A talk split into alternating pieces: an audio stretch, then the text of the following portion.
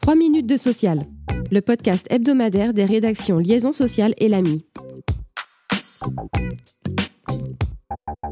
Sur leur faim, pour ne pas dire déçus. C'est le sentiment qui a animé les syndicats au sortir de la conférence sociale organisée au Conseil économique, social et environnemental le 16 octobre.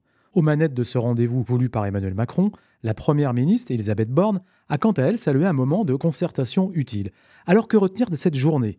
Concernant les minima conventionnels à un niveau inférieur au SMIC, Elisabeth Borne a indiqué que le ministre du Travail recevra prochainement toutes les branches concernées pour qu'elles s'expliquent sur leur retard.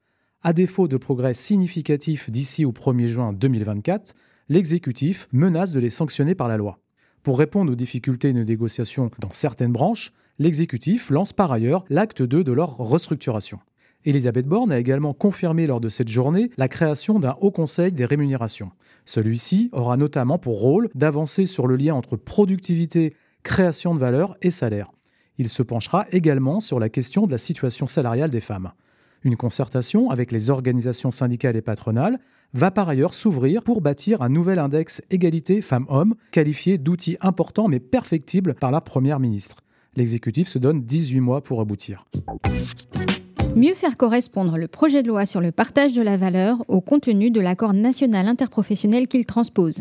C'est l'objectif qu'ont poursuivi les sénateurs lors de l'adoption du texte en première lecture le 17 octobre. Ils sont ainsi revenus sur plusieurs modifications précédemment décidées par les députés. Ils ont rétabli à 2025, au lieu de 2024, l'entrée en vigueur de l'obligation pour les entreprises de 11 à 49 salariés de mettre en place un dispositif de partage de la valeur en cas de bénéfices importants réguliers.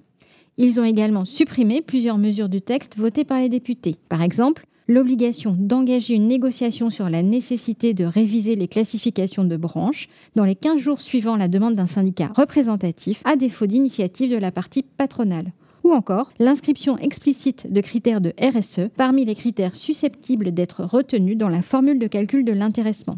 La balle est désormais dans le camp de la commission mixte paritaire qui se réunira prochainement pour tenter de trouver un compromis entre le texte voté par les députés et celui adopté par les sénateurs. Un salarié qui commet avec son véhicule de fonction des excès de vitesse répétés durant ses trajets domicile-travail peut-il être licencié pour faute pour ce motif? La réponse est non pour la Cour de cassation. Dans un arrêt du 4 octobre, la Cour rappelle que les faits tirés de la vie personnelle du salarié ne peuvent donner lieu à un licenciement disciplinaire que dans deux situations. S'ils constituent un manquement à une obligation contractuelle ou s'ils peuvent être attachés à la vie professionnelle.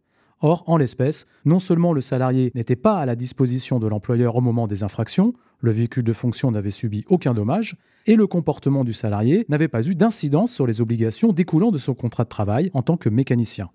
Des faits précisément rappelés par les juges pour circonscrire la solution aux circonstances de l'affaire.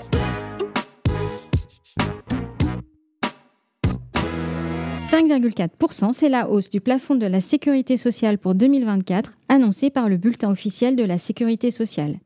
Il passera ainsi à 46 368 euros par an et à 3 864 euros par mois. Ces montants devront encore être confirmés par un arrêté. Merci de nous avoir suivis.